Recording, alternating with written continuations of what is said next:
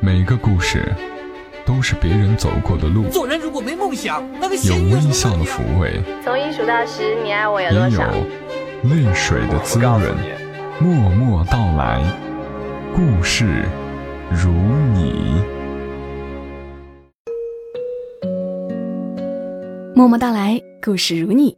这里是在喜马拉雅独家播出的《默默到来》，我是小莫，和你来聊聊我们平常人身上所发生的故事。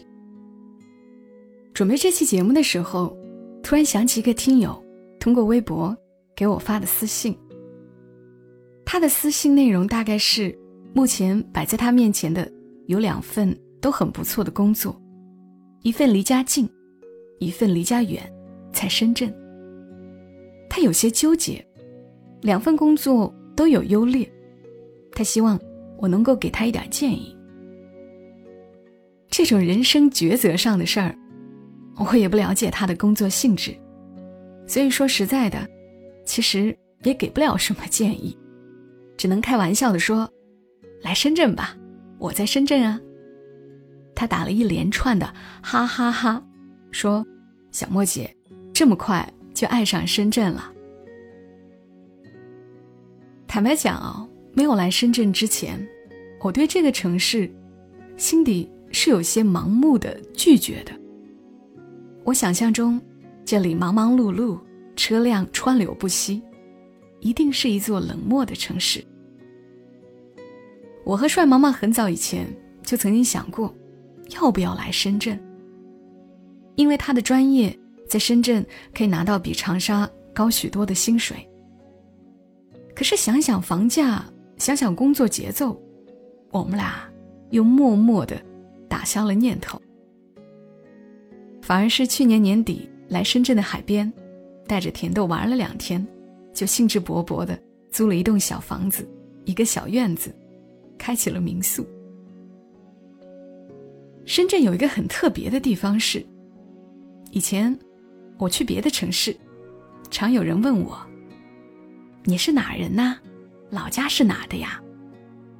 在这里，没有一个人问过我这个问题。这个城市的的确确是在说，只要你来了，就是深圳人。应该没有哪个城市比深圳更包容了。最了不起的是，无论你去的是街边的港式茶餐厅，或者门脸小到只能够放一张桌子的肠粉店。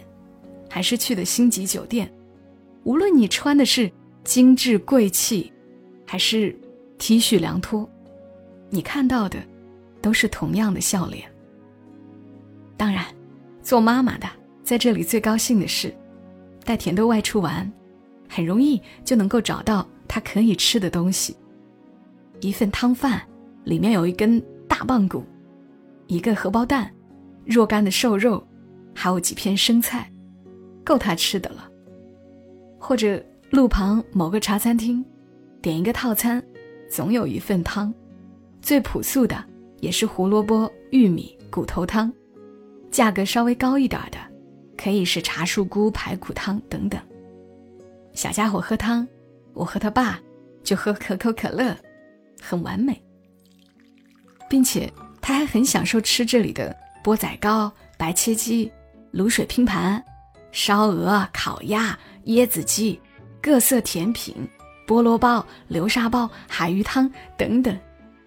汪曾祺老先生不是曾说过吗？一个人的口味要宽一点儿，杂一点儿，南甜北咸，东辣西酸，都去尝尝。对食物如此，对文化也应该这样。我希望甜豆不会像我一样。是一个特别单一的湖南味，只有辣才能抚慰我。我希望他酸甜苦辣咸都能乐于尝试。那深圳就是一个什么味道都可以尝到的地方。我们也不是每次都将就他的口味，我和他爸也是很爱吃的呀。来深圳这两月，我们也找时间去湘菜馆、川菜馆，取悦了一下自己的胃。颇让我意外的是，这里的湘菜馆也依旧保留了香辣的特色，川菜馆的麻辣也很到位。酸菜鱼片上漂浮着的干辣椒，让我很有归属感。美食也在不动声色地传递着这个城市的特色，它从未要求你改变什么。离我们比较近的大鹏所城里，长沙臭豆腐更是摆在了显眼的位置。一份臭豆腐配一瓶冰可口可乐，享受着头顶的深圳蓝，也难怪我会和那个听友脱口而出：“来深圳吧。”关于深圳，以前我最亲切的是作者刘墨文在这儿，他来深圳六七年了，我也问过他。深圳哪里好？他说：包容、干净、自由、年轻、绿化好、开放，等等。他给了我一串词。但是我却想起他的文章里描写过一个姑娘。他曾经写过一篇文章，叫《能有一个自己的座位》，里面有一段是这样的。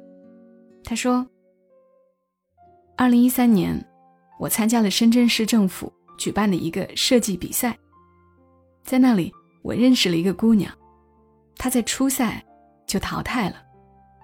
那时他重感冒，身体状况很差。我安慰他，不是什么很严肃的比赛，看开一点就好了。不是客气话，我确实就是这样想的。当时我也是年轻，因为怕自己被淘汰，所以事先摆出一副无所谓的样子。哪怕失败，也能满不在乎的全身而退。说到底，是懦弱自保的表现。对于没有能力达到的事情，先表现出不屑、幼稚的自我安慰，贯穿了年轻时的多数欲望。后来，我侥幸进了决赛。到了比赛当天，我又看见那个重感冒的姑娘，她又来了，还在擦鼻涕。显然感冒还没有好。每一个人上台讲解自己的作品时，他拿着相机认真的录制，偶尔抽一抽鼻子，眼睛里全是渴望。我忽然很羞愧，有多久没有遇见这种认真了？他比我更应该站在台上。我仿佛也通过刘墨文的文字，看到了这个姑娘认真的追逐梦想的身影。而且让人感动的是，这个城市给了他追逐梦想的土壤。只要你坚持学习，足够认真，你大可以去做设计师，去当插画师，去成为一名作者，一名出色的老师，或者一个能做的一手特色菜的厨师。总之。做你想做的，更有可能你会遇到一个以前听也没有听说过的岗位。有天有一个在深圳工作的听友来民宿玩，我和他还有木糖一起聊了会儿天。他的工作内容是我以前就未曾听说过的，是什么信号检测？他给我解释了一下，但我还不是很明白，只觉得很牛。然后，我在民宿放了一些书，我看他是一个人来的，担心他晚上会觉得有点无聊，就告诉他民宿里的书可以随便看。他随即感慨道：“家里还有好些书都没有来得及看。”我理所当然的以为他家里的书是买的，就接了一句：“买书如山倒，看书如抽丝。”结果他说：“不是买的，都是图书馆借的。”深圳的图书馆很方便。后来我才知道，他说的深圳图书馆很方便，是有多方便。作者欧阳十三曾经专门写了一篇文章来表达他对深圳的喜爱。在文章中，他也说过，深圳很多社区都设有二十四小时自助图书馆，长得像自助饮水机一样，用身份证就能够刷自己喜欢的书。如果快到期了没有看完，还可以登录到官网选择延期，里面的书都会定期更新。假如你喜欢的书没有，可以在网上登记订阅书目到了一定程度之后，下次你就可以选到自己想看的书了。帅毛毛也跟我说，他十五岁的时候来深圳，对深圳的图书馆的印象就已经很深刻了。图书馆比周边的商场修的都要好。的确，我也发现了，深圳的商场比北京啊、上海、长沙的都要安静，逛商场的人是真的不多，但是图书馆却常常人满为患。深圳的图书馆堪比学校的自习室，每个座位都是满的，没座位的人靠着墙或者蹲在地上看。年轻的父母周末会带着孩子去图书馆，一家三口。安安静静的看书的这种场面，很常见。这个年轻的城市，不仅提供机会，还创造学习的条件和氛围，也难怪这里群英荟萃，缤纷多彩。说到这儿，突然想起我们一家三口今晚在外面吃的酱大骨。我们仨坐公交车出去闲逛，到了饭点。就下了公交车，路边有个小店，人挺多的。我们决定试一试酱大骨。刚吃一口，帅毛毛就同我说：“老板老家一定是东北来的，酱骨很地道。”果然，后来和老板聊了两句，老板是辽宁人。我们赞他生意不错，他开心的表示，自己的家乡菜在深圳能够受欢迎，他也觉得很惊喜。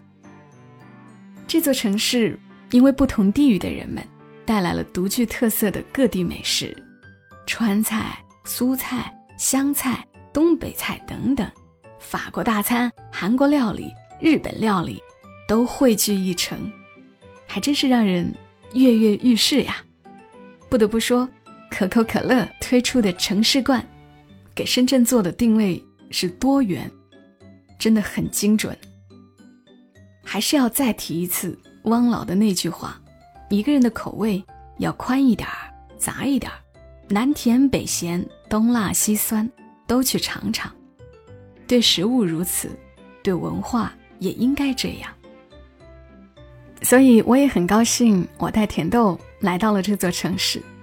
一座城市总会在一个人身上留下一些印记的。我也希望甜豆也会像深圳一样，充满朝气。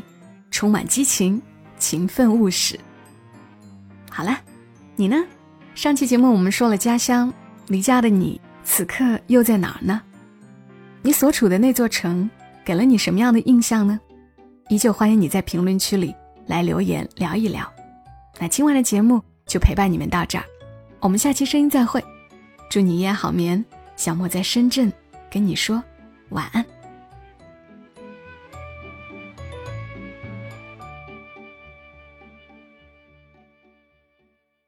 如果你喜欢这期节目，麻烦你帮忙转发到朋友圈，让更多的人听到。小莫在这儿，谢谢你。